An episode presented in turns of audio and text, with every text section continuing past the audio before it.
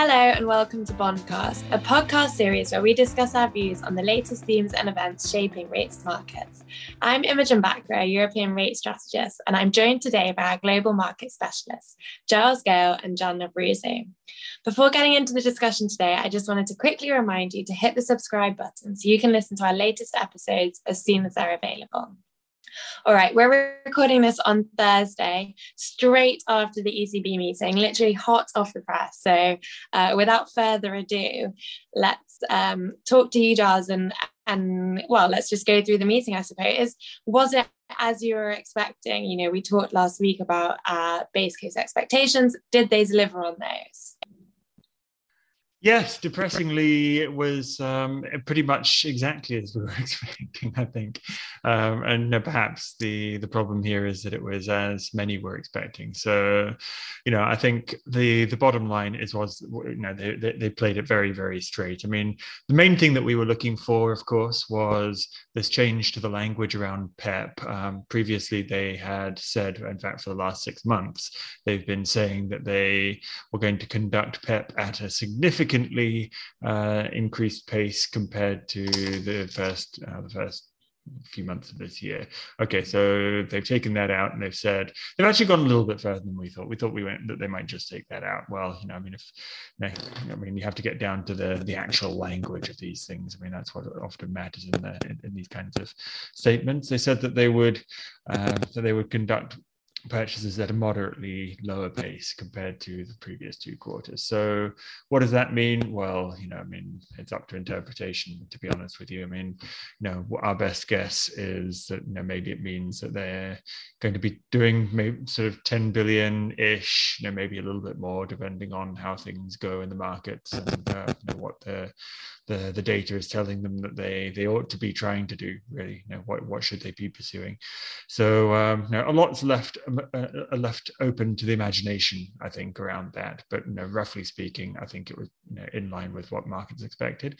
And look, I mean, we've had a, a very small rally as you know, I guess markets just kind of you know I mean, they it's, it's, you never know whether it's going to whether it's going to go like this. But you know, this idea of buying the rumor, selling the fact. I mean, you know, that's often the way that markets trade, and that seems to be the way that it's reacted this time around too. Um, I guess the other big thing that we were looking for, or the other change that we were looking for in the meeting, was around the macro projections. Um, what was her kind of assessment of the risks, and how does that compare to what we're thinking about the outlook for the next sort of year and, and beyond? They were cautious, right? I mean, you know, they have been raising their forecasts all year because they, I mean, I suppose the downside risks haven't been materializing at the the rate which you know ex ante it wasn't obvious that they that they would.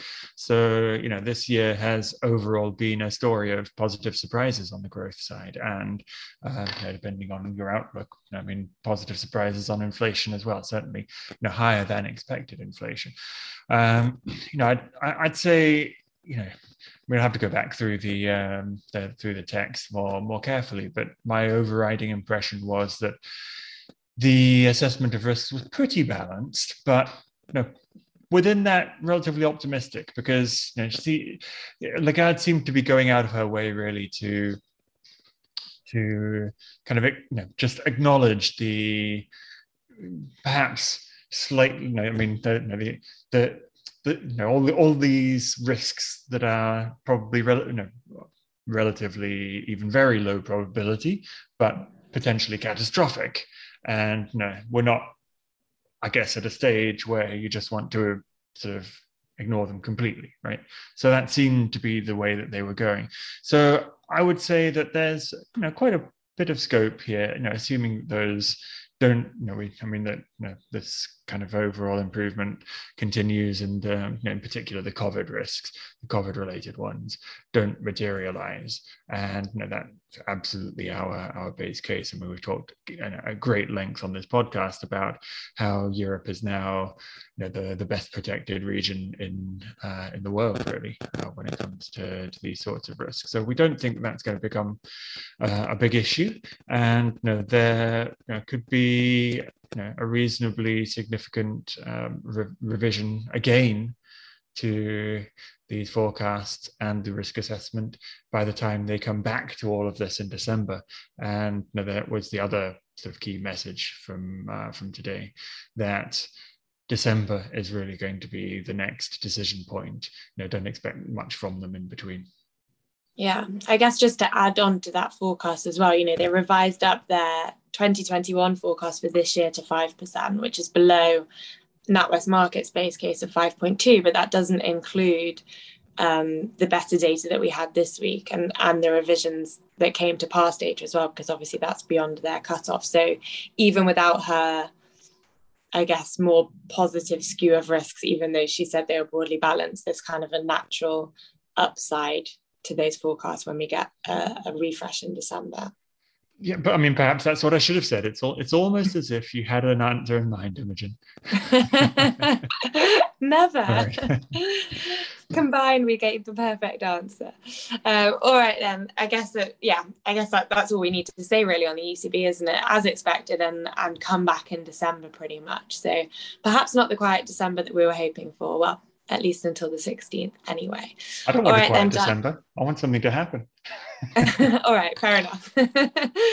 um, Jan, then over to you because since we last caught up, it feels like a while ago now, but actually, um, we haven't discussed the weaker than expected payrolls number on last Friday, which obviously came well for us on Friday afternoon, and then the US was out on Monday. So the market hasn't had that long to digest it, and we haven't heard much from Fed speakers since then. So I still think it's worth discussing on this podcast.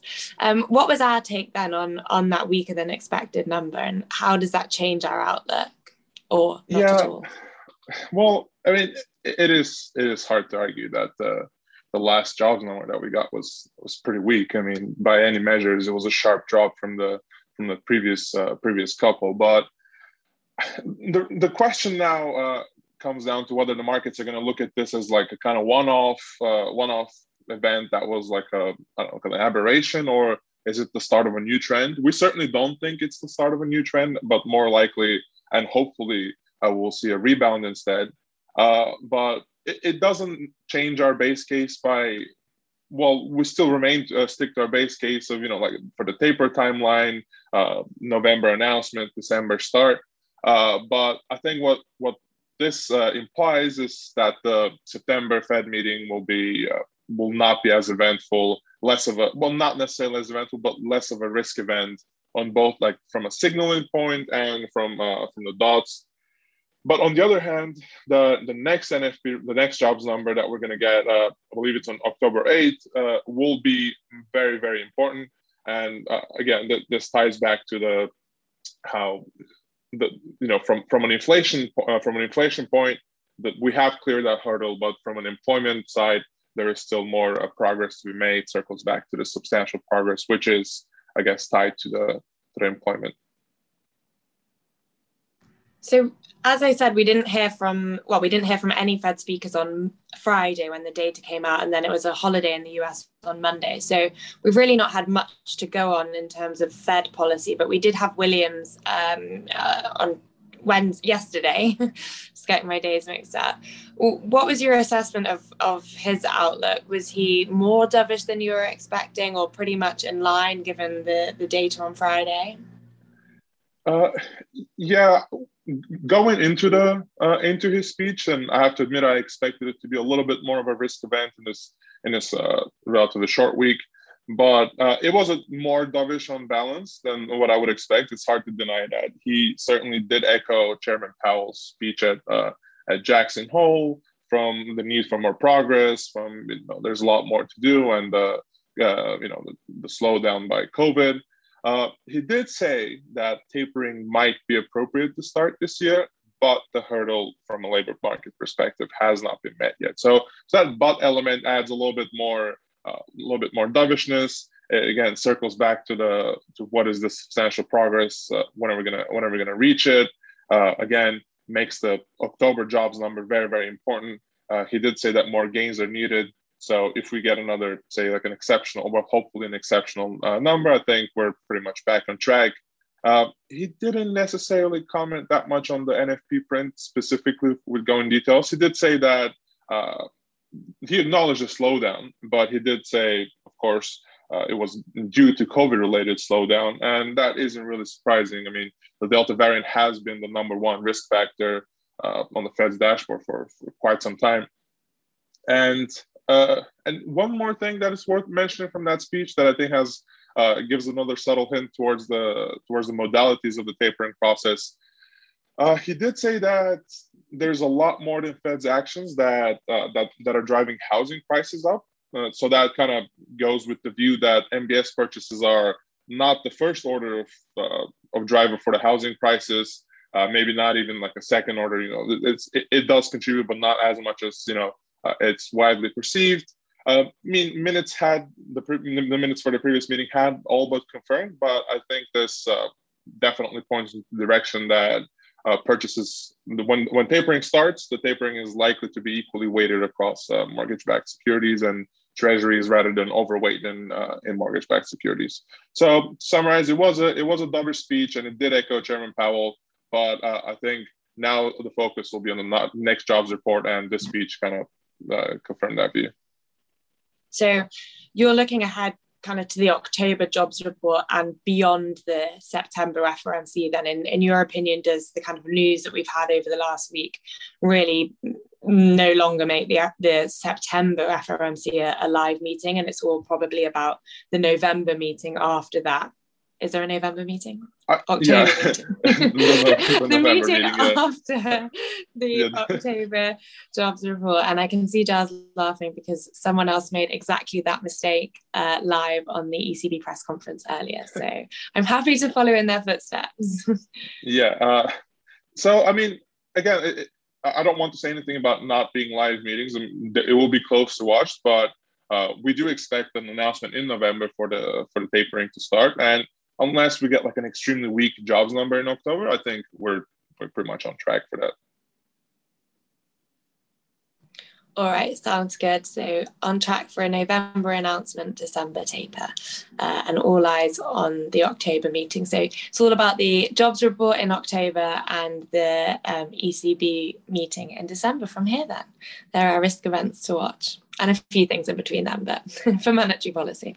All right, guys, thank you very much for joining me today. Um, I'd just like to uh, remind our listeners that if they like today's episode, then please hit the like button to show your appreciation and click subscribe so you can listen to our latest episodes as soon as they're available. Thanks. See you again next week.